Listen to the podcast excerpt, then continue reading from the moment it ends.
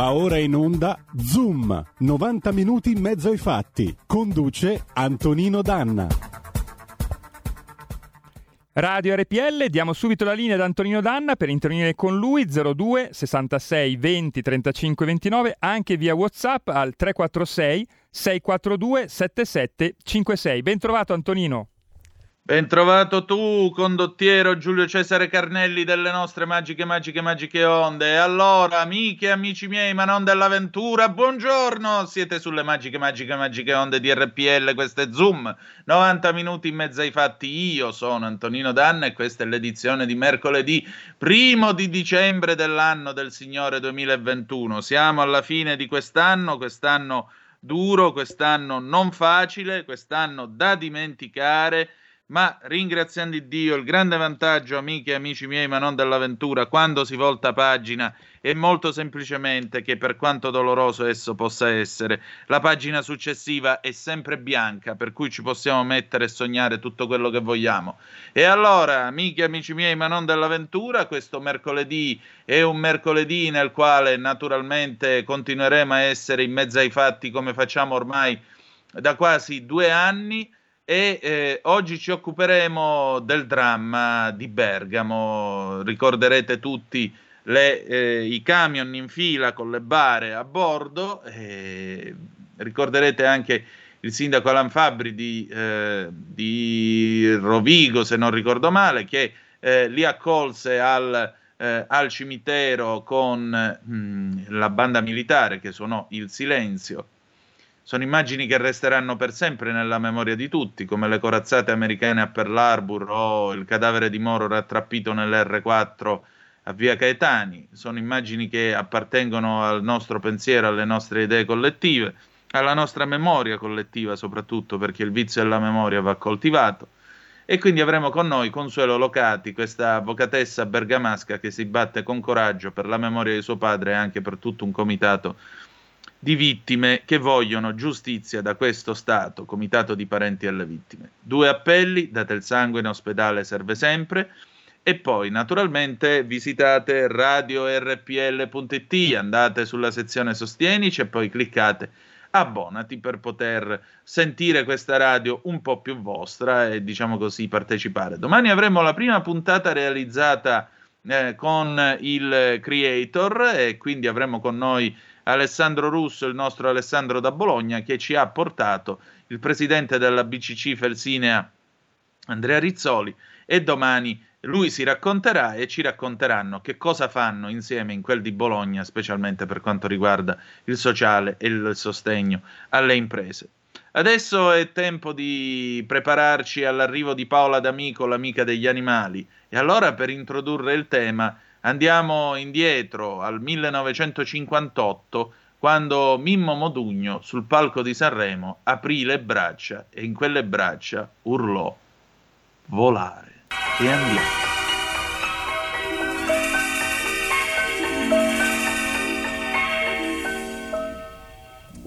Penso che un sogno così non ritorni mai più mi dipingevo le mani e la faccia di blu. Poi d'improvviso venivo dal vento rapito e incominciavo a volare nel cielo infinito. Volare.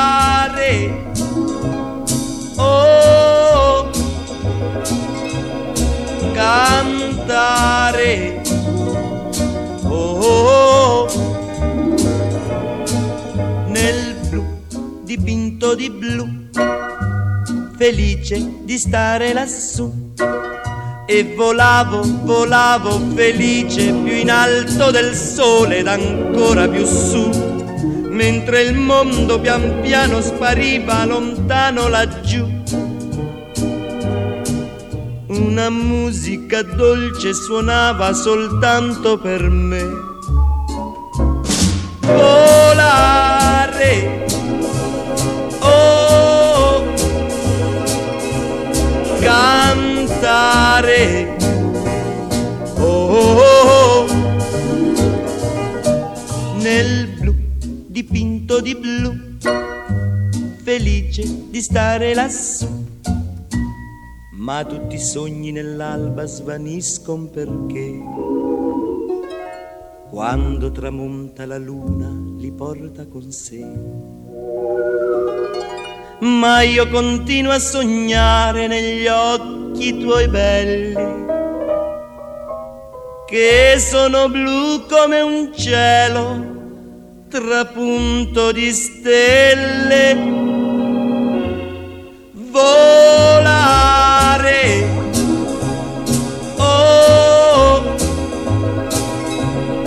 cantare, oh, nel blu degli occhi tuoi blu felice di stare qua giù. L'amica degli animali con Paola D'Amico. E rieccoci, siete di nuovo sulle magiche, magiche, magiche onde di RPL. Questo è sempre Zoom, 90 minuti in mezzo ai fatti. Antonino Danna al microfono con voi. Riprendiamo la linea. Avete ascoltato Mimmo Modugno con Volare 1958. Pensate, Mimmo Modugno eh, sfondò in America perché a un certo punto un DJ di una radio locale cominciò a passare questo disco di cui nessuno ovviamente eh, sapeva nulla e nulla sapeva eh, del suo significato fino a quando divenne una vera e propria celebrità. E un giorno, passando per uno studio di registrazione, si sentì chiamare qualcuno eh, urlò Hey you man, volare! Ed era niente poco di meno che Elvis Presley. Cioè, non so se mi sto spiegando. Mimmo Modugno che incontra Elvis, che è quanto dire. E ora però, volando, volando, noi arriviamo in quel di Cremona dalla nostra Paola D'Amico che è già al telefono. Buongiorno Paola. Buongiorno. Stavi volando? Stavo volando con Modugno, che è bellissima, bellissima canzone immortale. Allora, sì, ed è perfetta perché oggi parliamo di Starna, un mm. animale che rischiavamo di non vedere più, che era stato considerato estinto, quindi ho, ho dirottato dalle lumache rosse, ma ci sto lavorando, alla Starna perché ho trovato appunto una notizia interessante che la riguarda e non è ancora uscita sui giornali, perché è un po' nel settore, insomma. Diciamo che la Starna italica eh, tornerà a vivere in libertà nelle campagne del nostro paese ed era un animale, ripeto, ritenuto estinto, di cui forse se ne era conservato un esemplare. E questo lo dobbiamo ai carabinieri forestali. E in questi giorni nella valle del Mezzano, che è una zona di protezione speciale del Ferrarese, quindi comunque non lontano dalla Lombardia, hanno reintrodotto i primi esemplari di questa specie di uccello che è molto molto vulnerabile appunto. E l'obiettivo di arrivare ad avere una popolazione stabile, stanziale entro il 2024, cioè entro diciamo, un paio d'anni. L'ambiente mh, del Ferrarese, questa zona, questa valle del Mezzano, è, è molto adatto alla sua sopravvivenza, ha una superficie di 18.000 ettari, cioè, quindi nemmeno esageratamente grande, che va in parte, finisce nel parco del Delta del Po, una zona umida molto vasta, con grandi campi seminati, una fitta rete di canali e tanti fossati frangiventi, quindi un ambiente che pare sia perfetto per aiutarla a crescere e a, popolarsi, a popolare di nuovo. All'inizio di agosto abbiamo fatto un primo esperimento liberando un po' di individui e adesso diciamo, è cominciato il rilascio in, di un numero maggiore di, di, di coppie. E, è un progetto questo dell'Unione Europea per tutelare la nostra biodiversità proprio, ehm, perché è stato fatto? Um, si studiano questi esemplari e escono da un centro che sta in Toscana, ehm, un centro dove ci sono i carabinieri forestali, i genetisti quindi anche, ehm, che l'hanno praticamente eh, fatta crescere, hanno ridato vita a una specie che non c'era praticamente più. È molto bello, se lo vedete nell'immagine che vi ho girata, in latino la sì. chiamano la chiamavano Perdix perdix, un nome particolare, un uccello di taglia media, molto molto elegante, stanziale, un grande camminatore e appartiene alla famiglia a cui appartengono anche i fagiani. E immagino che in passato fosse anche oggetto di caccia, adesso non più, almeno in questa fase, anche se ho visto che la notizia girava sui siti del, del, dell'ente nazionale delle, delle specie diciamo, canine che osserva con interesse questa cosa, perché se spariscono animali selvatici e anche i cani da caccia diciamo, hanno meno possibilità di eh, sperimentare la bontà del proprio naso. E, mm, ha un mantello quando, quando, è grande che, con dei colori particolarissimi che vanno tra il grigio azzurro e il rossiccio. E questo ci fa capire anche come la natura è capace di regalarci eh, delle sfumature incredibili di colori che non potremmo immaginare. È un animale ehm, che si nutre di semi, di germogli, di bacche, e solo i pulcini quando sono molto piccoli mangiano diciamo, molte proteine, insetti larve, quando diventa grande è un vegetariano. E ama i campi appunto di cereali, campi terreni incolti aperti, eh, ha bisogno di spazi di questo genere. Eh, era molto diffusa fino diciamo, allo scorso secolo, anche e soprattutto nelle zone di mezza montagna, 1800 metri di altezza, e improvvisamente da metà Novecento c'è stato un declino, un declino rapido, vuoi perché abbiamo cominciato a trascurare i pascoli e quindi il bosco occupa le, le aree che interessano questo uccello, vuoi perché eh, ci sono state mh, le, le, forme di agricoltura intensiva anche in zone dove prima non c'era. Di fatto questo animale è sparito. In questo caso non è colpa del cacciatore, è proprio colpa dell'ambiente che si è snaturato.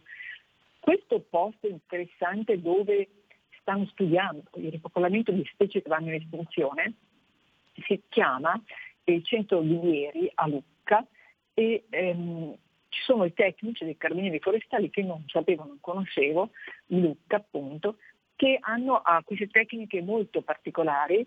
Ehm, quando la specie viene ripopolata e viene messa diciamo, in circolazione, loro la studiano con la radiotelemetria, con l'osservazione, i conteggi, usano anche unità specializzate cinofile, avvistamento anche collaborando con i turisti e con la gente del luogo, perché devono controllare mano a mano che i selvatici siano reinsediati e che tornino ed eventualmente se muoiono perché sono morti. Quindi è un lavoro pazzesco che va avanti da molti anni e che adesso è arrivato a un buon risultato, perché forse riusciremo ad avere un animale che avevamo appunto portato all'estinzione.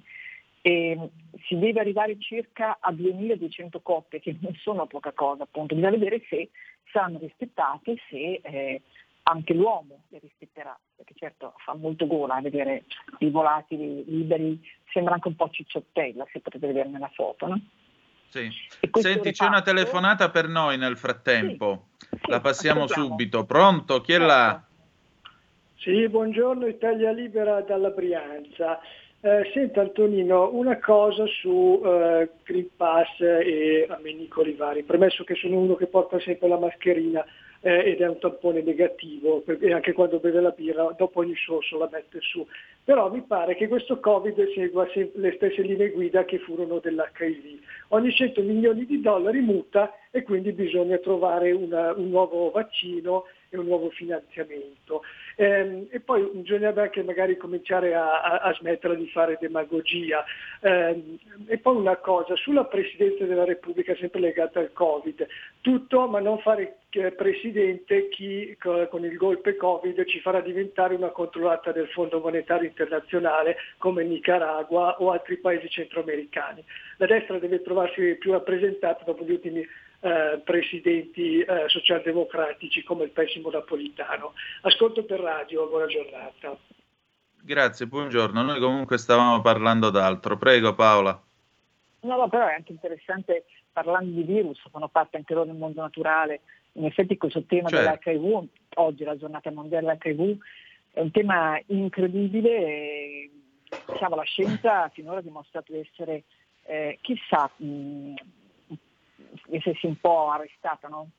non è una sconfitta assolutamente, però arrivare alla convivenza con il virus significa che insomma il virus eh, la fatta, però è anche vero che il virus dell'HIV si trasmette per contagio diretto, per via sessuale, attraverso il sangue, quindi è un po' diversa la modalità rispetto al Covid che per via aerea anaerobica, no? quindi diciamo, certo. fa un po' più paura. Ed è anche vero che se tu se vedi la storia del virus Ebola, per esempio, che mi sono studiata ed è interessantissima, Ebola eh, è da 50 anni che è, si è conosciuto, ma si conosce, e, è esploso in una zona dove c'era deforestazione, quindi probabilmente l'uomo è entrato in contatto con le scimmie quando non avrebbe dovuto, in passato i selvatici stavano nel loro mondo, se tu deforesti si avvicina al contatto uomo-animale selvatico è più facile quindi il passaggio da un contenitore a un altro, da un uomo a un, da un mammifero a un altro del, del virus, però Ebola ci ha messo 50 anni a perdere la sua pazzesca, incredibile virulenza. Cioè Ebola dove arrivava uccideva, quindi se tu virus uccidi tutte le tue vittime, poi non, non hai più possibilità di sopravvivere dopo 50 anni ha cominciato a elaborare delle sue modifiche di RNA per cui è diventato più contagioso. Cosa ha fatto il mondo occidentale però?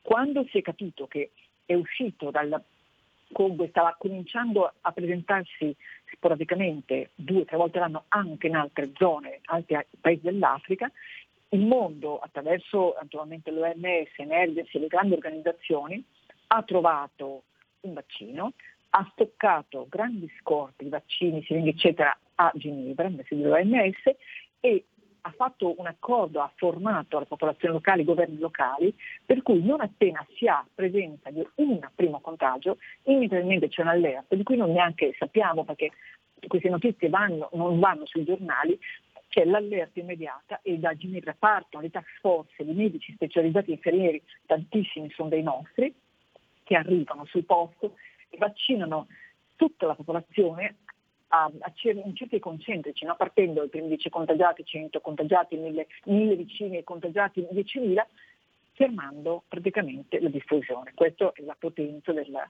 della scienza. E questa è una cosa che si è fatta quando sono emersi dei contatti, e questo non tanto tempo fa, nel, dal, dal 2009, gli operatori che tornavano, uno era un ragazzo sardo, che per fortuna sapevano con che cosa avevano a che fare, per cui ehm, in, aer- in aereo li portavano con le superambulanze protette allo Spallanzani, li trattavano nelle sale di persino il DL4 e lì eh, si sono stati salvati anche. Però ecco, mh, quando il mondo ha capito di fronte che rischio eravamo, allora macchina da guerra si è messa in azione, insomma. Quindi bisogna agire mh, senza troppi pregiudizi, cioè io non ho pregiudizi per la scienza, cioè bisogna capire quando fa bene e, e tutti, soprattutto tutti assieme. Questo la, dovrebbe essere il nostro obiettivo, perché i virus, poverini, fanno il loro mestiere, devono sopravvivere, no? come in altre parti degli animali, se no arriviamo appunto all'estinzione. Quindi quando l'uomo vuole fare qualcosa di buono, in realtà riesce a farlo tornando alla Starna, questo è proprio un esempio emblematico. La Starna ci siamo accorti che aveva un ruolo importante per la biodiversità, tutti gli animali selvatici hanno un ruolo importante per la biodiversità, contribuiscono al benessere dell'ambiente e quindi anche a noi, il nostro benessere. Quando ci siamo resi conto che veramente eravamo sulla soglia della scomparsa e dell'estinzione, ecco che i migliori cervelli sono messi all'opera per, eh, insieme alle popolazioni locali per cercare di recuperare il tempo perso. Questo certo. Paola, senti, allora noi dobbiamo chiudere perché l'orologio purtroppo ci corre appresso. Dalle Canarie Manzoni mi chiede che cosa ne è delle, delle lumache rosse senza guscio, per cui... Ha ragione, eh, studiando, quest... cercando lumache rosse sono incappata in questa notizia che mi è sembrata molto carina e ve l'ho voluta raccontare subito, ma prometto le lumache rosse, non gliela farò Esatto. Grazie. grazie. Paola, grazie allora mille. ci ritroviamo mercoledì prossimo, grazie ancora. A presto, ciao, grazie. Ciao, allora, eh, prima di andare in pubblicità, poi dopo rientreremo con i Fleetwood Mac, Little Lies 1987, piccole bugie. Eh, c'è un audio che è arrivato niente meno dalla Sicilia ieri e non lo abbiamo potuto mandare in onda, è stato spedito al 346-642-7756. Vi do la traduzione dopo. Vai, Carnellone. Ciao, sogno siciliano e voglio parlare a tutti i siciliani che sentono sta radio. Se potessero mandare qualche cosa o come bonifico! O come abbonamento a queste poverazze RPL perché mischinedde hanno bisogno perché non è che hanno aiuto dallo Stato. E per cui se ne mandiamo qualche piccolo sordo almeno possiamo morire anche la nostra e se no a stare muti Hai sentito? Le radio italiane si mettono insieme per amore. Per amore della radio. Una grande storia meritava uno straordinario futuro. Nasce l'app Radio Player Italia. 140 stazioni in una sola rete. Scegli la tua preferita e ascolta il suono perfetto del digitale. Gratis, senza registrazione, senza interruzioni. Compatibile con tutti i device. Naviga, esplora e scopri l'universo dell'audio. Ti sorprenderà. Scarica Radio Player Italia. Il futuro batte con la radio nel cuore. Anche RPL è disponibile su Radio Player Italia.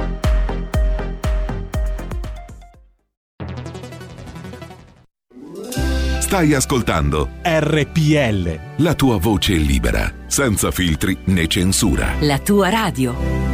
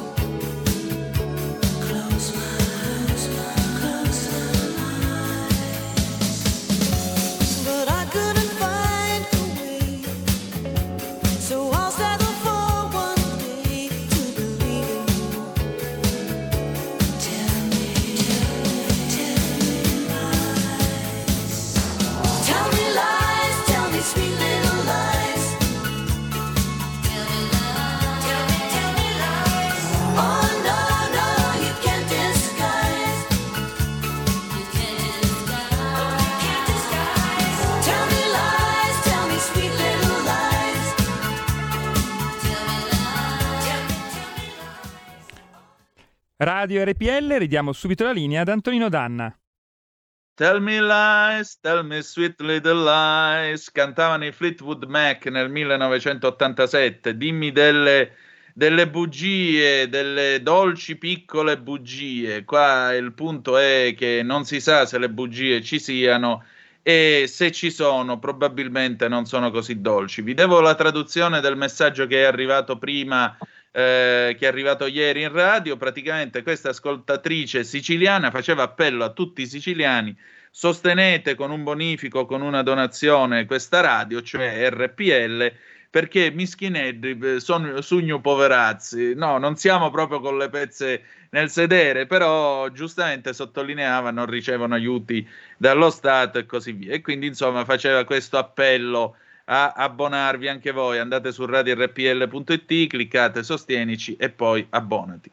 Ora però passiamo al nostro faccia a faccia. Allora, c'è eh, una donna in Italia, che potremmo definire anche l'Erin Brokovic italiana, tutto sommato, che eh, si è messa a capo di un comitato, comitato che rappresenta 500 vittime e ovviamente i loro familiari, eh, in quel di Bergamo e sta facendo di tutto per avere la verità sulla gestione di questa pandemia. È stata ospite, nostra gradita ospite più volte, è l'avvocato Consuelo Locati che potete già vedere su eh, radiorpl.it, sulla nostra pagina Facebook o anche sul nostro canale YouTube. Intanto benvenuta avvocato, buongiorno e bentornata. Benvenuta, grazie, grazie anche per uh, avermi apostrofato come Erin Brokovic italiana. Bene, la querela oggi non arriverà, meno male. Allora, eh, noi ci sentiamo intanto perché è passato anche quest'altro anno, diciamo così, usiamo questa metafora ormai consunta di guerra e vorremmo capire dove stiamo andando, ma soprattutto ci sentiamo perché questa mattina sul Corriere della Sera c'è un'intervista al procuratore capo di Bergamo, il dottor Antonio Chiappani, il quale dice sul rapporto OMS abbiamo raccolto versioni diverse e incongruenze e soprattutto a esplicita domanda del collega Armando Di Landro, eh, procuratore di Bergamo Chiappani, il ministro della salute Roberto Speranza rischia qualcosa? Voglio essere chiaro, risponde, allo Stato non ci sono elementi per alcuna contestazione nei confronti del ministro. Ora, il discorso qui è, eh, si fa, si fa per, per riassumerlo ai nostri ascoltatori. Il problema qual è? Il problema è che sostanzialmente nel maggio del 2020 c'era questo rapporto pandemico prepara- preparato dal professor eh, Zambon e dalla sua equip eh, che in qualche modo da un certo punto in poi è sparito, non è stato più preso in considerazione dal governo italiano. Inoltre c'era questo piano pandemico del 2006 che non si capisce se sia stato aggiornato o meno e soprattutto non si capisce se sia stato applicato o meno. Nel frattempo eh, 132.000 morti e un suicida che è Giuseppe De Donno, eh, 132.000 morti e un suicida dopo, noi siamo ancora qua in cerca di giustizia. Allora, avvocato, questa intervista che cosa le ha fatto pensare? Ma eh, allora, per la verità, questa intervista non deve far pensare niente. Uno, perché siamo ancora in corso di indagini preliminari e il procuratore chiaramente, se avesse avuto gli estremi per eh, indare degli avvisi di garanzia piuttosto che delle notifiche di indagine nei confronti di alcune persone, l'avrebbe già fatto. È chiaro che la posizione del procuratore deve essere questa, però dalle sue risposte possiamo comunque vincere che le versioni ci sono, sono discordanti, per cui effettivamente qualcosa è stato detto in maniera non proprio conforme a quello che in realtà risulta documentale sia stato rilevato. Chiaro che sia nei confronti di Speranza sia nei confronti di tutte le persone che sono state eh, sentite a sommarie informazioni e che hanno rilasciato delle dichiarazioni non proprio conforme, conformi di fatto probabilmente alla verità documentale. Questo è quello che emerge. È chiaro che è un'indagine veramente molto complessa, è chiaro che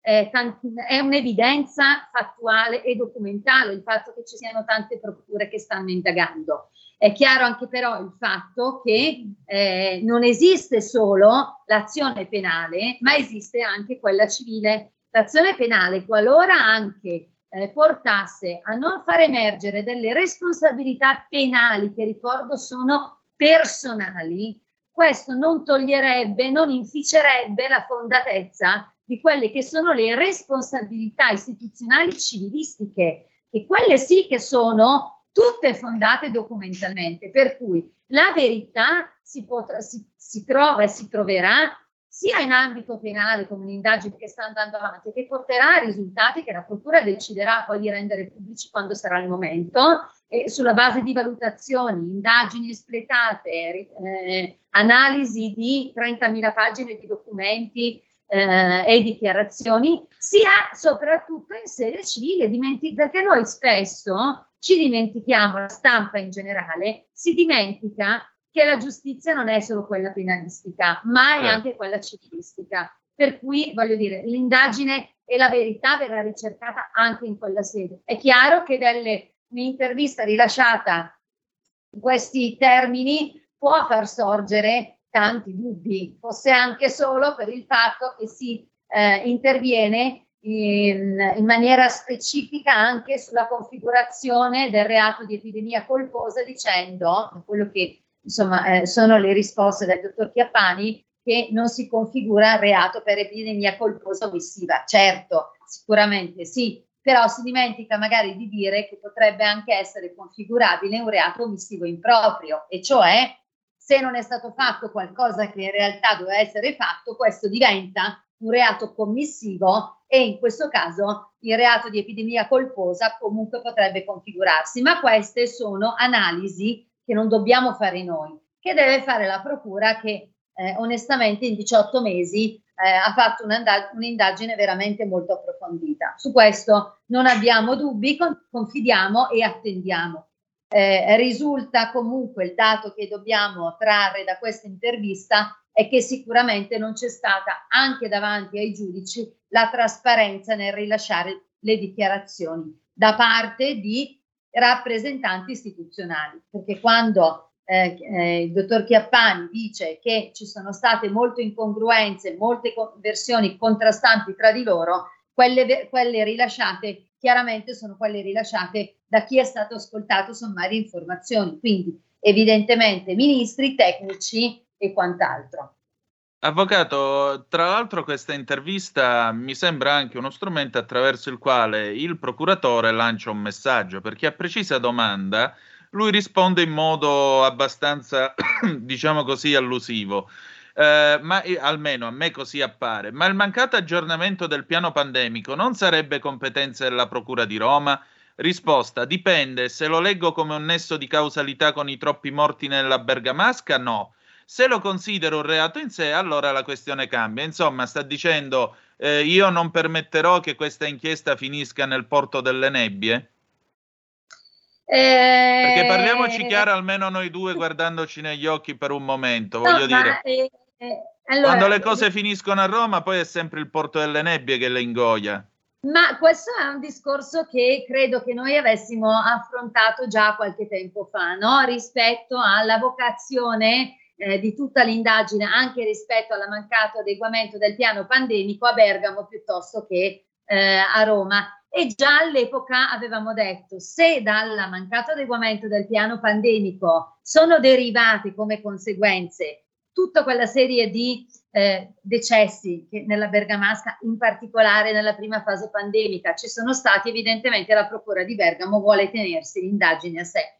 E credo che questo possa anche essere giustificato, visto che è la Procura di Bergamo che davvero sta facendo, sta portando avanti da 18 mesi una, un'indagine monumentale. Vero è che però dalle parole rilasciate dal procuratore si evince che comunque un, rega- un reato si configura, che poi sia un reato a sé piuttosto che un reato collegato a quello che è successo nella zona della Bergamasca in particolare, questo poi lo, decide, lo, lo vedremo quando saranno concluse le indagini preliminari e sarà resa pubblica poi l'informativa. Però di fatto da qui si può anche desumere no? che un reato sia configurato. Io eh, personalmente eh, ritengo che sarebbe eh, più soddisfacente anche per i cittadini che hanno depositato i propri risposti alla Procura di Bergamo, dando in questo modo tanta fiducia alla Procura di Bergamo, se l'indagine rimanesse qui nella zona, nella, nella, in una procura che da 18 mesi che indaga.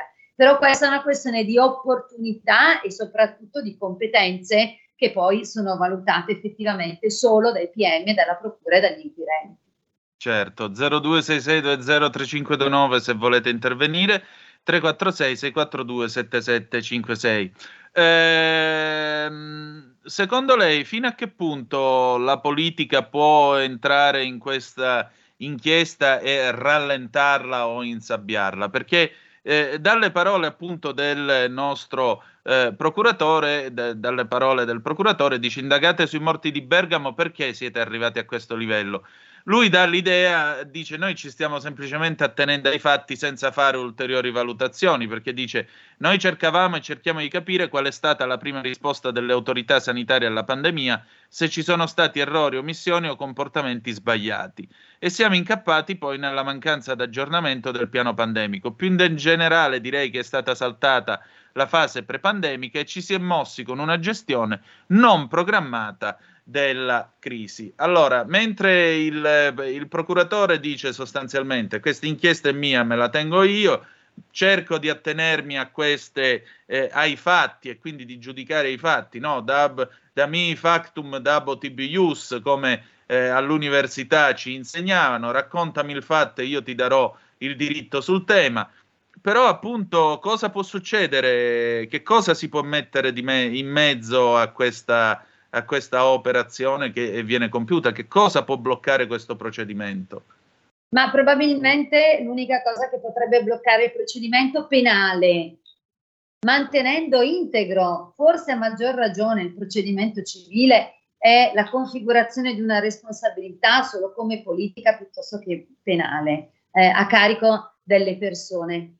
Eh, probabilmente questo è un elemento che potrebbe far arenare di fatto eh, questa indagine. Credo che eh, inevitabilmente la politica sia coinvolta in questa indagine perché è un'indagine sulle morti, ma è evidente che per tutto quello che ne è derivato, gli atti che sono stati compiuti in violazione di legge o non sono stati compiuti a partire dal mancato adeguamento del piano pandemico sono atti anche politici, diciamo prevalentemente politici. Per cui è chiaro che la difficoltà è quella veramente di individuare una responsabilità penale piuttosto che politica in ambito penalistico. In ambito civilistico, forse a maggior ragione, no? se eh, ci fosse una responsabilità politica, a maggior ragione eh, darebbe una prova ulteriore delle responsabilità istituzionali in ambito in sede civile, come responsabilità in violazione di legge omissive e violazione del diritto costituzionale alla salute e alla vita da parte dei cittadini.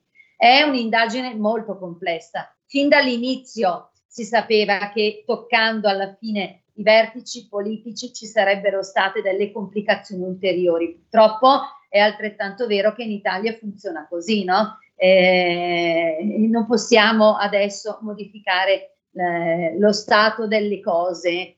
Eh, dovremmo farlo, ecco, perché questa è un'indagine, ricordo, sui morti non solo della Bergamasca, perché è vero che qua è partita un'indagine per i morti della Bergamasca, soprattutto quelli derivati dalla prima fase pandemica, però è altrettanto vero che si è allargata e l'assenza di un piano pandemico adeguato, nazionale adeguato, coinvolge tutta l'Italia, perché da quella, da quella omissione sono derivate tutta una serie di ulteriori carenze, omissioni, violazioni eh, che hanno comp- contribuito sicuramente a cagionare le morti di tutti i cittadini italiani. Poi è chiaro che Bergamo è stata la V1, ormai è un dato certo, però non dimentichiamo che questo coinvolge tutta l'Italia, non solo Bergamo, Brescia, Cremona o Mantova.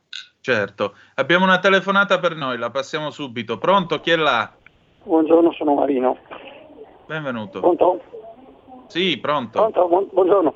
Ah, scusate, non sentivo. Allora, volevo prima di tutto eh, fare una, una correzione, secondo me, su quanto ho detto prima con la, con la precedente, sempre parlando di virus, con la precedente ospite. I virus sono dei parassiti, non- per me non è corretto paragonarli a delle forme di vita vere e proprie come qualsiasi altra forma di vita su questo pianeta. Detto questo, mh, riguardo all'argomento invece mh, con, la, con l'avvocatessa, io vorrei mh, dire che sentendo quanto ha detto ieri il dottor Chiappani mh, mi sono cadute le braccia sinceramente. Io capisco le- tutti i tecnicismi, la prudenza, il diritto eh, che mh, la, nostra, la nostra dottoressa qui ha, ha fatto presente.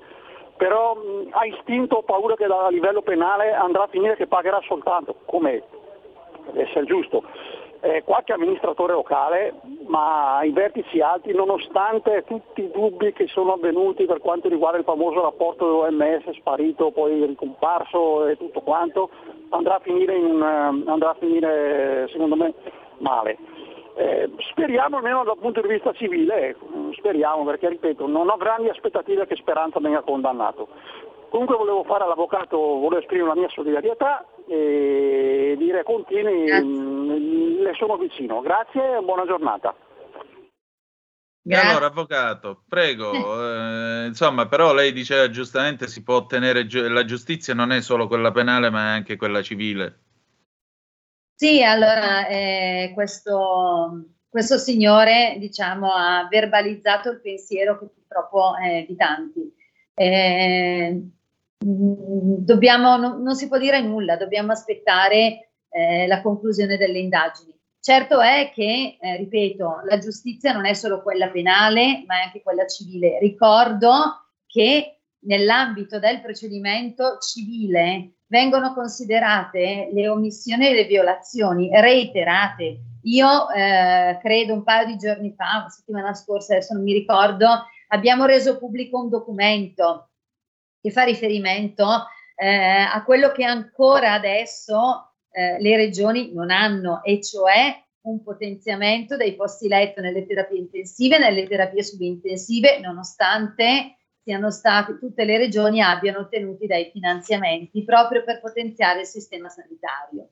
Allora, questo è semplicemente un ulteriore fatto a eh, riprova ehm, del- della fondatezza di quello che noi abbiamo rilevato in sede eh, davanti al Tribunale Civile di Roma. Confidiamo e siamo certi che il Tribunale Civile di Roma possa portare ad avere eh, con più probabilità una sentenza che accerti le responsabilità istituzionali, perché nel momento in cui documentalmente sono provate violazioni di legge, sono provate omissioni, sono provate commissioni in violazione di legge, nel diritto civile diciamo che è più semplice da questo punto di vista arrivare ad accertare una responsabilità istituzionale. Sulla responsabilità penale dei singoli individui, che ricordo sono due cose diverse, sono due piani diversi, aspettiamo l'esito della- delle indagini della Procura di Bergamo. Allora poi potremo trarre una conclusione, perché ricordiamo che è vero che c'è questo rischio di archiviazione, come in tutti i procedimenti, eh, ma le archiviazioni ovviamente sono motivate, in questo caso ci aspettiamo che vengano motivate puntualmente e in maniera molto dettagliata, considerato il- l'ambito di indagine eh, che è stata svolta e i diritti che è andata a toccare, insomma, questa indagine da un punto di vista penale. Certamente. Eh, in ogni caso, secondo lei questa intervista di stamattina era opportuna? Di solito i magistrati non dovrebbero parlare solo con le sentenze, si dice. Ma eh, sull'opportunità di, una di questa intervista eh, non me lo chieda perché, perché potrei prendere io qualche diffida. In questa Cioè, fase che parli, eh, mi perdoni, che parli lei è naturale, che parli il giudice, insomma. No, voglio dire, in questa fase probabilmente quello che viene chiesto anche a noi eh, è quello di tenere un basso profilo, probabilmente bisognerebbe davvero continuare a mantenere un basso profilo e eh, evidentemente il rischio di strumentalizzazioni rispetto alle dichiarazioni o alle risposte nelle interviste rilasciate in questa fase in particolare, che è veramente molto delicata, anche ricordo in attesa del deposito della perizia del professor Crisanti, a cui peraltro si fa riferimento anche in questa intervista, Esatto. che mi risulta non sia ancora stata depositata. Ecco, bisognerebbe, a mio modesto avviso, come Eri Brokovic, eh, italiana, bisogna, forse sarebbe più opportuno magari, mh, insomma, rilasciare poco, casomai, ma non, ma non che non sia poi che non possa poi essere strumentalizzato, ecco, perché il rischio è molto alto in questa fase in particolare. Senta, io so che l'orologio le corre appresso e la ringrazio del suo tempo e della sua disponibilità, come sempre. Oggi è il primo di dicembre e fra 24 giorni è Natale, che uno ci creda o meno è sempre un momento nel quale ci troviamo tutti a fare dei bilanci, a fare i conti con noi stessi e non solo. Eh, come si chiude questo 2021 secondo lei? E per lei? Ma eh, io spero che si chiuda con eh, un po' più di serenità e un po' più di fiducia, un po' meno confusione e un po' meno strumentalizzazioni da parte di tutti. Per me eh, non lo so come si chiuderà, eh, sicuramente è stato un anno molto complicato, è stato un anno molto frenetico e mh, fatto di tante pressioni. Eh, spero che eh, ci siano delle notizie rassicuranti o comunque delle buone notizie per tutti gli italiani, eh, non solo da un punto di vista pandemico, ma eh, in generale, no? un punto di vista di, eh, diciamo così, ehm, riconoscimento eh, di quello che gli italiani stanno facendo e ci stanno mettendo del loro rispetto alla fiducia che possono continuare ad avere. Spero che da un punto di vista prettamente giudiziario la Procura dia, dia qualche, faccia qualche dono ecco, a, a tanti cittadini, a tutti i cittadini italiani, in particolare i bergamaschi. Ed è un dono che si chiama giustizia. Avvocato, grazie di essere stata con noi. Grazie, grazie a voi sempre. E faremo in modo di continuare a raccontare questa vostra battaglia e questo vostro cammino. Grazie ancora. Grazie, arrivederci. Arrivederci. E allora riprendiamo la linea ringraziando l'avvocato Consuelo Locati. Mi pare che sia stata una conversazione alquanto interessante per eh, tutti e ciascuno di noi, anche perché sapete, eh, è molto facile e, e sarà così perché nel- nell'umanità delle cose anche che questo avvenga. È molto facile, sarà molto facile metterci alle spalle questo tempo, però le ferite resteranno e c'è qualcuno che sotto queste ferite soffre e ha diritto ad avere giustizia. Per questo noi non dobbiamo dimenticare, non dobbiamo dimenticare quello che è stato, non dobbiamo dimenticare soprattutto per imparare da quello che è stato. Imparare a evitare la prossima volta gli errori che sono stati fatti qui in questo frangente, perché ci sarà una prossima volta, perché in questo mondo ormai globalizzato, come vedete, basta che casca una fialetta in Cina, a Wuhan, perché eh, ormai qualcuno lo dice a mezza bocca, qualcuno sembra proprio che, o comunque sembra che ci sia stato qualche giochino di fialette là in Cina, e del resto Trump lo chiamava il virus cinese, un motivo ci sarà. Per cui questo è costato vite umane, troppe vite umane, troppe vite umane. 132.000 morti significa prendere una città come Padova e, un- e qualche paesino vicino, o prendere Reggio Calabria, raderle al suolo e fare un parcheggio. Provate a immaginare un parcheggio grande quanto Padova o grande quanto Reggio Calabria. È, è folle, è una, cosa, è una cosa immane, è una cosa immensa. E quindi a maggior ragione c'è il dovere di giustizia. Allora, sono arrivati, è arrivato un paio di zappe. Allora, di lumache rosse senza guscio ne entrano in casa mia almeno una ventina un po' alla volta, un piccolo giardino a Iseo, questo è per la nostra Paola D'Amico. E poi abbiamo, è un piacere sentire la cadenza dell'avvocato. Comunque penso che il cocco di mamma Chioccia Mattarella non verrà mai licenziato con disonore come meriterebbe. Lorenzo 199. Boh, che cosa, che cosa c'entri Mattarella in tutto questo? Francamente non lo so. Secondo lui stesso ha dichiarato, il Presidente della Repubblica uscente ha dichiarato che non si ricandiderà, quindi a maggior ragione, anzi ha citato Leone, il povero Leone, l'uomo più calunniato della storia della Presidenza della Repubblica, che nel 75 appunto con un suo straordinario messaggio alle Camere chiese l'abolizione del semestre bianco e la non rieleggibilità espressa del Presidente della Repubblica, per cui Mattarella credo proprio, avendo anche affittato casa, credo proprio che si ritirerà a vita privata, anche perché reggere da solo una, una, una carica come la Presidenza della Repubblica non è, non è una cosa facile, perché il Presidente della Repubblica nel bene e nel male, per come è concepito dalla nostra Costituzione, è un uomo solo. C'è lui e la Costituzione e questo gli devono bastare, gli deve bastare. E non tutti quelli che sono stati sul colle più alto sono stati in grado di sopportare questa solitudine. Francesco Cossiga, uno su tutti. Andiamo in pausa, torniamo tra poco. Stai ascoltando RPL. la tua voce libera, senza filtri né censura. La tua radio.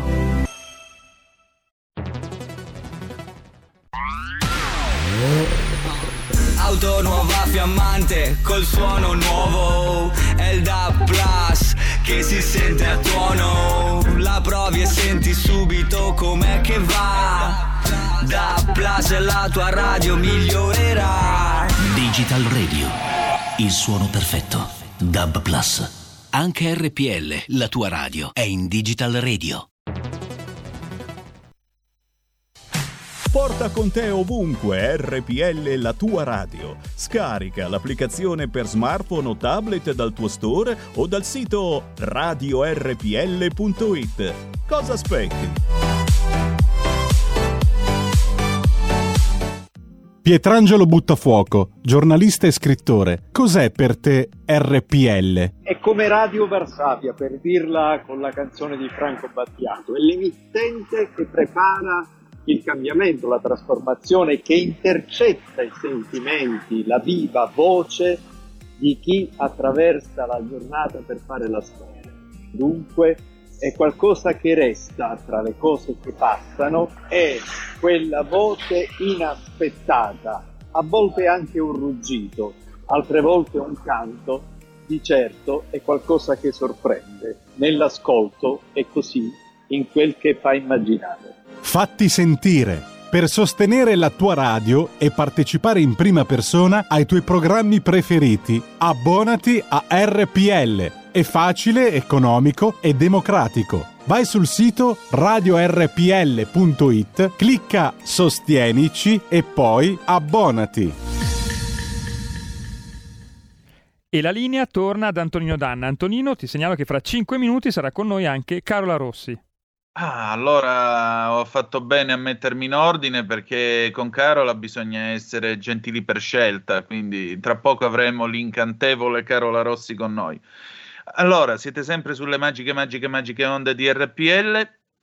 Questo è Zoom, 90 minuti in mezzo ai fatti. Antonino Danna al microfono con voi. Abbiamo ascoltato il nostro, abbiamo avuto il nostro faccia a faccia con eh, l'avvocato Consuelo Locati che appunto come sapete si sta battendo per avere giustizia per i morti di Bergamo, per eh, quella sfilata immane ed epocale di camion eh, con le bare, e, tra l'altro eh, andiamo verso questo inverno e, e insomma si riprende a discutere vaccini sì, vaccini no, vaccini forse, vaccini ma, vaccini chissà. eh, Speriamo che questa, questa buriana passi perché, e passerà perché nelle cose umane e in tutte le cose umane, del resto non potrà piovere in eterno, non potrà essere per sempre notte, prima o poi torneremo a rivedere la luce. L'importante è che noi si impari da tutto questo e noi si abbia la possibilità di,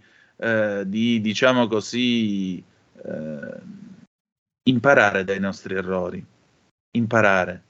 Perché al di là di eventuali condanne, al di là di eventuali risultati di indagini e quant'altro, noi abbiamo il dovere di rivedere l'architettura dello Stato per quanto riguarda la gestione delle pandemie, perché tutto quello che poi è accaduto, il DPCM, le conferenze in piena notte, la proroga dello stato d'emergenza, eccetera, eccetera, eccetera, è di fatto non dico l'esautoramento, ma comunque un certo scavalcamento del Parlamento c'è stato e quindi è giusto avere una riforma costituzionale che eh, stabilisca delle norme certe in tema di pandemia, in tema di emergenze di questo genere, perché come sapete i padri costituenti non vollero occuparsi dell'argomento, la DC temeva che il PC potesse servirsi di questo per un colpo di Stato, per avere il potere a tempo indefinito, dall'altro lato il PC temeva l'esatta cosa, quindi alla fine eh, il difetto sta nel manico e nel manico purtroppo della Costituzione più bella del mondo c'è l'impreparazione alla gestione di pandemie, che certo nel 1946 non erano, non erano prevedibili come quella di adesso, ma le pandemie comunque ci sono sempre state, ondate di peste, vaiolo, colera, il vaiolo c'era allora, è stato dichiarato eradicato solo nel 1980, quindi nel 1946 si poteva umanamente prevedere la possibilità di un'epidemia di vaiolo o di colera. Quindi, insomma, c'è da sistemare la Costituzione, c'è da sistemare la collettività, perché eh, chiaramente la prossima volta dovremo essere preparati e in grado di limitare il più possibile e contenere i danni fino a riprendere una vita normale, che è quello che ci aspettiamo tutti quanti. Uh, dunque c'è Edi Tullio Mecchia, Giulio Cesare, io ti passo il suo numero di telefono perché Edi Tullio Mecchia, che come sapete molto spesso è intervenuto in trasmissione da noi, è stato nostro ospite, mh, vorrebbe parlare con noi. Ti do il numero, vedi se lo puoi chiamare un attimo che così lo sentiamo, lo sentiamo subito perché lo sento, sento che c'è gas che ribolle, quindi evidentemente ha qualcosa da dire. Nel frattempo 0266203529 se volete essere dei nostri oppure 346 642 7756 se volete naturalmente inviare le vostre zappe. Lorenzo 199 mi risponde quando diceva eh, mamma chioccia Mattarella, il cocco di mamma chioccia Mattarella, cioè nel senso che Speranza è ancora lì perché sotto l'ala sinistra protettiva di Mattarella. Eh, o piuttosto, ma questo guarda, francamente, non lo so. Io so solo che eh, effettivamente il ministro della salute, per la sua gestione pandemica, forse non avrebbe dovuto far parte di questo, di questo governo. È stato mantenuto, non sappiamo per quali, per quali diciamo così, volontà. Eh, Certo, se io facessi un governo non, non, lo chiamerei come ministro della sanità, devo dire la verità. Anche perché il ministro della sanità è stato un po', un po evanescente in questa, in questa, vicenda, è sempre stato un passo indietro. Anche quello sfondone del libro, perché guariremo, poi ritirato al, dalla notte al giorno, insomma, non è stata una bella pagina. Abbiamo Luciano da Torino al telefono, pronto? Grazie, buongiorno. Eh, buongiorno a te. Penso, grazie. Ma io penso che considerando l'apparato di industriale di meccanica di precisione che abbiamo qui in Padania, in Italia del Nord, e tutta l'area mitteleuropea, passato questa buriana, del, questa bufera del Covid, secondo me solo noi abbiamo tutti i criteri industriali, scientifici per, per creare questa Europa federale libera. Perché secondo me a livello ideologico ci troviamo ancora nella sacca di Stalingrado almeno 80 anni. Ecco. Cioè l'Europa non è mai riuscita a darsi una propria identità proprio perché manca questo centro di gravità mitteleuropeo. Perché i paesi latini per questioni storiche non riescono. Secondo me solo se potenziamo l'industria mitteleuropea con la Padania in testa che se lei viene nelle nostre officine meccaniche e controlla numeriche che sono fare un pezzo in officina, nessuno di quei politici che direbbe lei sarebbe in grado di fare quel pezzo. Ecco. Questo voglio dire.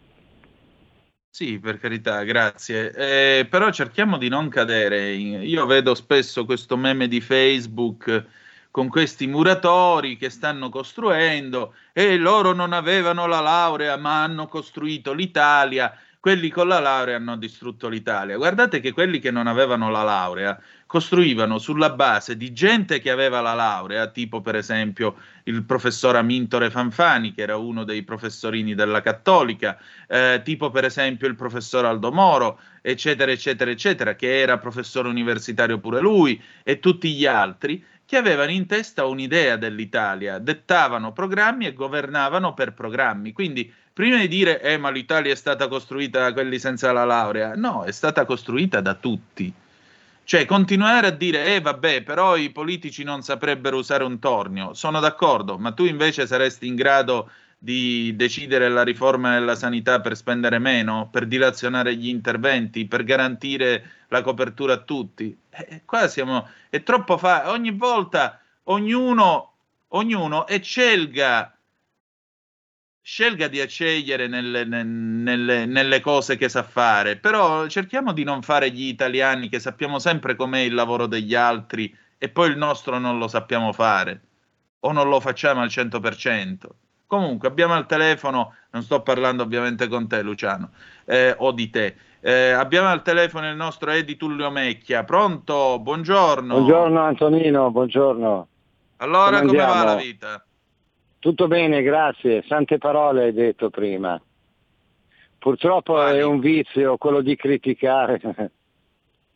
Cioè, io non lo so fare il massaggio cardiaco, o meglio, ho visto come si fa, ma tra vedere come si fa e farlo da 45 anni come fai tu, c'è una bella differenza o sbaglio? Io domenica presso il, il Gaetano Pini di Viale Monza ho fatto l'aggiornamento del fibrillatore adulto Eh. e pediatrico con eh, due infermieri da di Areo Brescia e, Mm. e niente, ho, ma- ho massaggiato, ho dato l'ambu e poi ho fatto la prova sempre su manichino col defibrillatore. E com'è andata? e- e- e ero, ero un po', ero un po' teso perché era un manichino, però poteva essere un essere umano. Comunque è andato bene, è andato bene. E questo conta, questo conta. Che novità abbiamo da Israele, vista la situazione attuale? Ma ho visto che hanno chiuso tutto giustamente perché loro sono tutti immunizzati prima che eh, arrivi qualche caso e, e ricominci questo Covid a mietere vittime. Qui da noi boh, non, non si capisce, io ormai sono in attesa della, della te- terza dose, però dico anche in Lombardia cos'è l'80% di immunizzati. Eh, boh, non- I media ormai non è che siano più tanto affidabili e non parlo di voi. Ma guarda, questa pandemia è stata la debacle della comunicazione, sia per Sì. quanto riguarda la comunicazione scientifica, sia per quanto riguarda la comunicazione, eh, diciamo così, ordinaria. Qui abbiamo visto senatori a vita della Repubblica sparare fregnacce del genere che l'informazione doveva essere calata dall'alto. Ma lui, eh, dovrebbe, lui in un paese normale sarebbe in galera e butterebbero via le chiavi. No, in un paese normale riderebbero di un'affermazione del genere e passerebbero a occuparsi di altro, perché purtroppo eh, io trovo veramente eh, preoccupante che un senatore a vita dica alla stampa le informazioni dovevano venire dall'alto. Vede, senatore, le spiego una cosa con molta serenità. Eh, l'informazione buona scaccia quella cattiva e soprattutto l'autorevolezza dell'informazione. L'autorevolezza. Autorevolezza significa anche che in questo paese, se, veniva, se viene una pandemia, è il ministro della salute che parla ed è lui che mette la sua faccia. Non lascia parlare 50 esperti che si ammazzano tra di loro come i medici eh, della peste manzoniana, tipo il protofisico Settala, Coltadino e tutti gli altri. Esatto. È lui che rappresenta lo Stato ed è lui che in quel momento ci mette la faccia e rischia in persona. Rischia anche di non essere rieletto, perché di politica stiamo parlando. Rischia anche la sua morte politica se non riesce a gestire la pandemia come dovrebbe. Questo è il fatto. Quindi un primo fallimento è stato da parte della cosiddetta autorità, perché l'autorità, a parte fare il bollettino delle sei, che ricordava tanto il bollettino di guerra di altri tempi, a parte queste cose, l'autorità comunque, abbiamo avuto un presidente del Consiglio che faceva le conferenze stampa a tarda notte su Facebook, a tarda notte su Facebook, le conferenze stampa, egregio professor Conte, visto che lei ora non è più il presidente del Consiglio, ma le piacerebbe tanto tornare a farlo. Egregio professor Conte, le conferenze stampa quando si parla a una nazione si fanno alle ore 20 o alle ore 13 di domenica, quando siamo tutti a tavola, Non come in Venezuela. non quando Niente vuole lei. Perché sai, Edi, io quando feci presente dissi non è possibile che un presidente del Consiglio faccia una conferenza stampa a tarda notte, mi è stato risposto da gente che dice di fare il mio stesso mestiere, Non è Antonino Danna che decide quando il Presidente del Consiglio debba parlare. No, amico mio, è l'Italia che decide quando il Presidente del Consiglio debba parlare e nell'Italia ci sono anch'io. E alle ore 20, quando siamo tutti a casa, indipendentemente dal fatto che ci sia il lockdown o meno, ma alle ore 20 la gente è ancora sveglia ed è in casa. E tu fai la conferenza stampa all'orario in cui tutti ti possono ascoltare e vedere, non a luna di notte. Quindi, come vedete, da un lato c'era un presidente del Consiglio che eh, aveva una sua particolare gestione della comunicazione, un ministro della salute che comunque è stato un passo indietro e ha fatto quella gaff del libro ritirato dalla sera alla mattina e vabbè. Un gruppo di medici che se le sono date tra di loro di santa ragione e continuano a darsele al punto che ormai è una balcanizzazione continua. E in tutto questo tutto il mondo delle fake news che, non ha, che ha trovato chiaramente il- lo spazio e il luogo per proliferare. Per proliferare. E chissà che un giorno non venga fuori che magari qualcu- qualche realtà di fake news pigliava soldi dalla Russia o pigliava soldi da qualche nazione straniera. Chi lo sa? Perché a questo punto un po' di, com- di complottismo fatelo fare pure a me.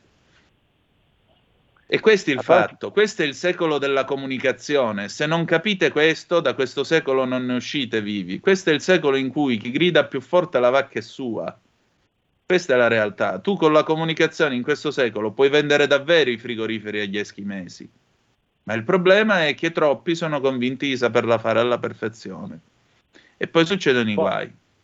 Poi, e i guai sono eh, successi. la, la- la cosa è diventato troppo uno show, fotografie e video da luoghi sensibili tipo le terapie intensive, tutte cose lì per- permesse per giganti, insomma, non, non va bene, luoghi sensibili. No, allora era giusto raccontare il dolore e la Sì, sofferenza, presentare in via esclusiva le immagini Eh. di uno che sta steso in un letto col petto che gli si alza e si abbassa perché gli stanno facendo la terapia intensiva. Questo eh, per me è stato, è stato francamente fuori, da- fuori dal giornalismo. Non è che c'è bisogno di vederlo uno che muore per sapere che sta morendo di Covid. Anche perché una volta che li abbiamo vietate- visti, la gente ha Sì, continuato prego. a credere che nei camion di Bergamo non ci fossero le bare. Abbiamo avuto gente che ha inseguito le ambulanze con i cellulari perché doveva dimostrare che le ambulanze erano vuote. Capisci poi che, che, che Eh, razza quello, di, ma di- quello è grave, eh, non va bene così, hai capito? Non, eh, bisogna avere rispetto di, di- di chi, di chi c'è, c'è dentro. A parte che poi anche, anche noi andiamo su un servizio, ma se noi fotografassimo o si video riprendesse un- un'emergenza, ma sarebbe una cosa di un grave che non, non sarebbe né in cielo né in terra, hai capito? Eh, ci vuole Esatto. sempre rispetto per, per la persona che è lì per terra o in un letto, hai capito? Eh. Esatto. Per quanto riguarda Monti, parla l'articolo 21 della Costituzione, lui può dire quello, eh, quello che vuole, tanto... eh, Eh, può dire quello eh. che vuole proprio perché c'è l'articolo 21 della Costituzione e così possiamo dirlo anche noi. Con buona pace anche di Gad Lerner eh, che ieri davanti a Giorgia Pacione di Bello, che è una persona seria ed è una professionista, eh, scusate se io uso un'espressione che può sembrare poco salottiera, Giorgia Pacione di Bello, io lo dichiaro pubblicamente, è una professionista con due cabasisi sotto grossi così. Allora, dire a Giorgia Pacione di Bello, cioè mh, che sta facendo una serie di affermazioni ragionevoli e documentate, perché lei sa com'è che si fa questo mestiere, eh, dirle ma Radio Padania libera, a parte che si chiama RPL la tua radio, ma libera da cosa questa Padania? Questa è una Ah, radio libera perché qui ognuno può dire la sua, incluso anche il signor Lerner. E può dire la sua anche lo stesso Telese, che pure con una certa, con una certa, diciamo così, sufficienza nei confronti di Giorgia si è rivolto. E non capisco veramente che senso abbia discutere eh, di Matteo Salvini che ha esultato oppure no a proposito del ritiro della, si chiama, della circolare europea che addirittura Sì. in modo ridicolo eh, suggeriva di non parlare usando nomi negli esempi che fossero riconducibili a Sì, una sì, religione piuttosto che a un'altra. Ecco, io mi chiedo se questo sia completezza di informazione oppure se sia pregiudizio, siccome quella veniva da RPL, allora necessariamente bisognava intervistarla o comunque porle delle domande su questo Ma tema. Telese e Lerner perché non vanno ad abitare a Gaza? Vadano là? Vanno là, due popoli, due stati, vanno lì, non gli piace come vanno le cose qua.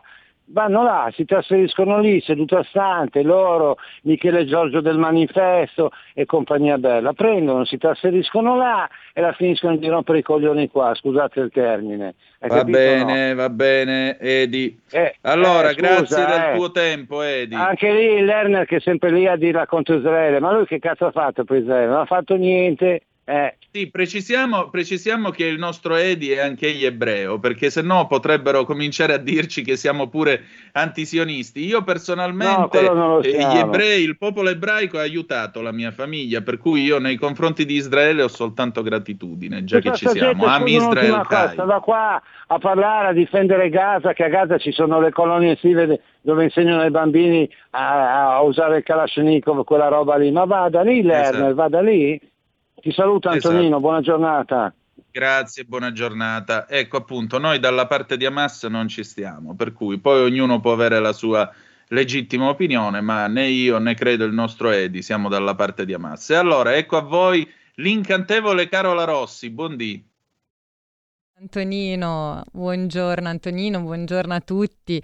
Beh, che dire, direi che la puntata di oggi è necessaria, bisogna riportare un po' di gentilezza, un po' di buone maniere, eh? insomma, direi che anche alla luce Sì, di quello che abbiamo ieri, sentito. ti ripeto, non mi sono sembrati così gentili Esatto. verso Giorgia. Esatto. Comunque. No, tra l'altro hai detto una cosa fondamentale, il secolo della comunicazione e purtroppo ahimè la comunicazione è un'arma davvero potente ma va usata in maniera corretta e spesso purtroppo, soprattutto nei momenti di crisi, viene, viene usata in maniera non adeguata e quindi insomma Ah, in questo momento hanno fallito completamente. Ma Mm, assolutamente. da ambo le parti. Purtroppo sì, da amante della materia, da, da studiosa della materia stessa, sì, ho notato anch'io un grande fallimento purtroppo.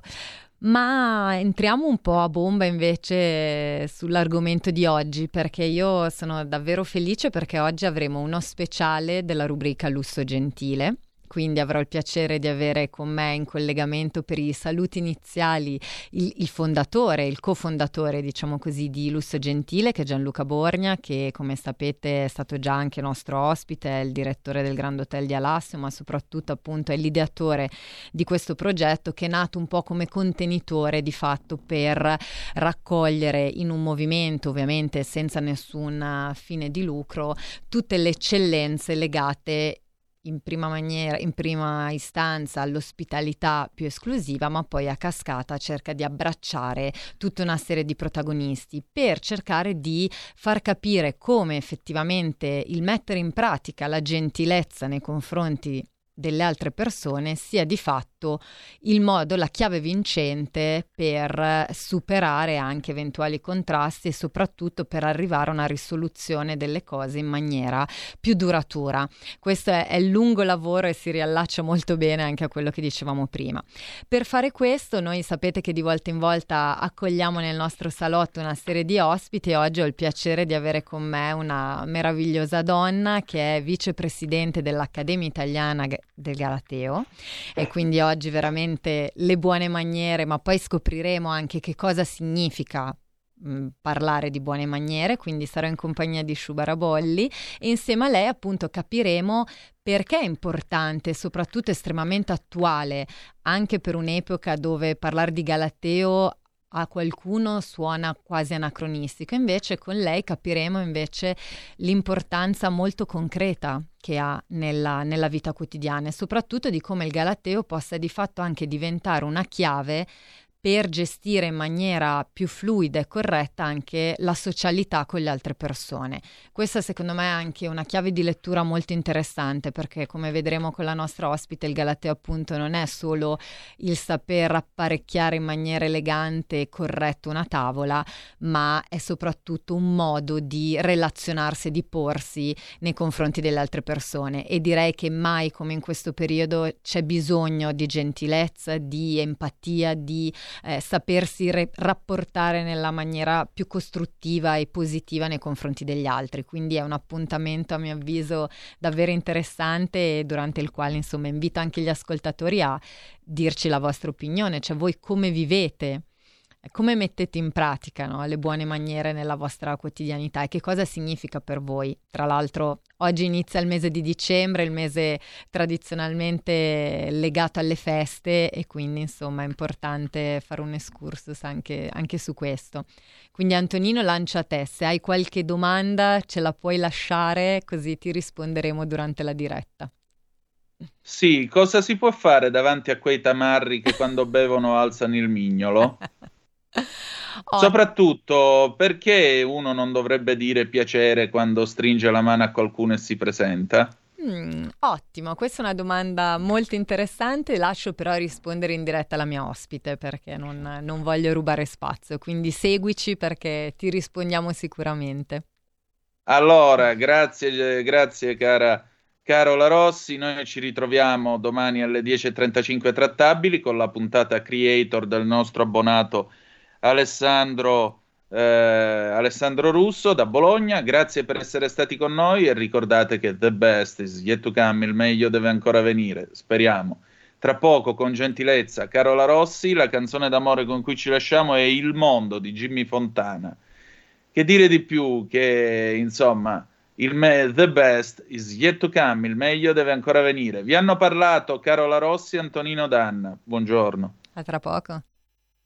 Avete ascoltato Zoom, 90 minuti in mezzo ai fatti.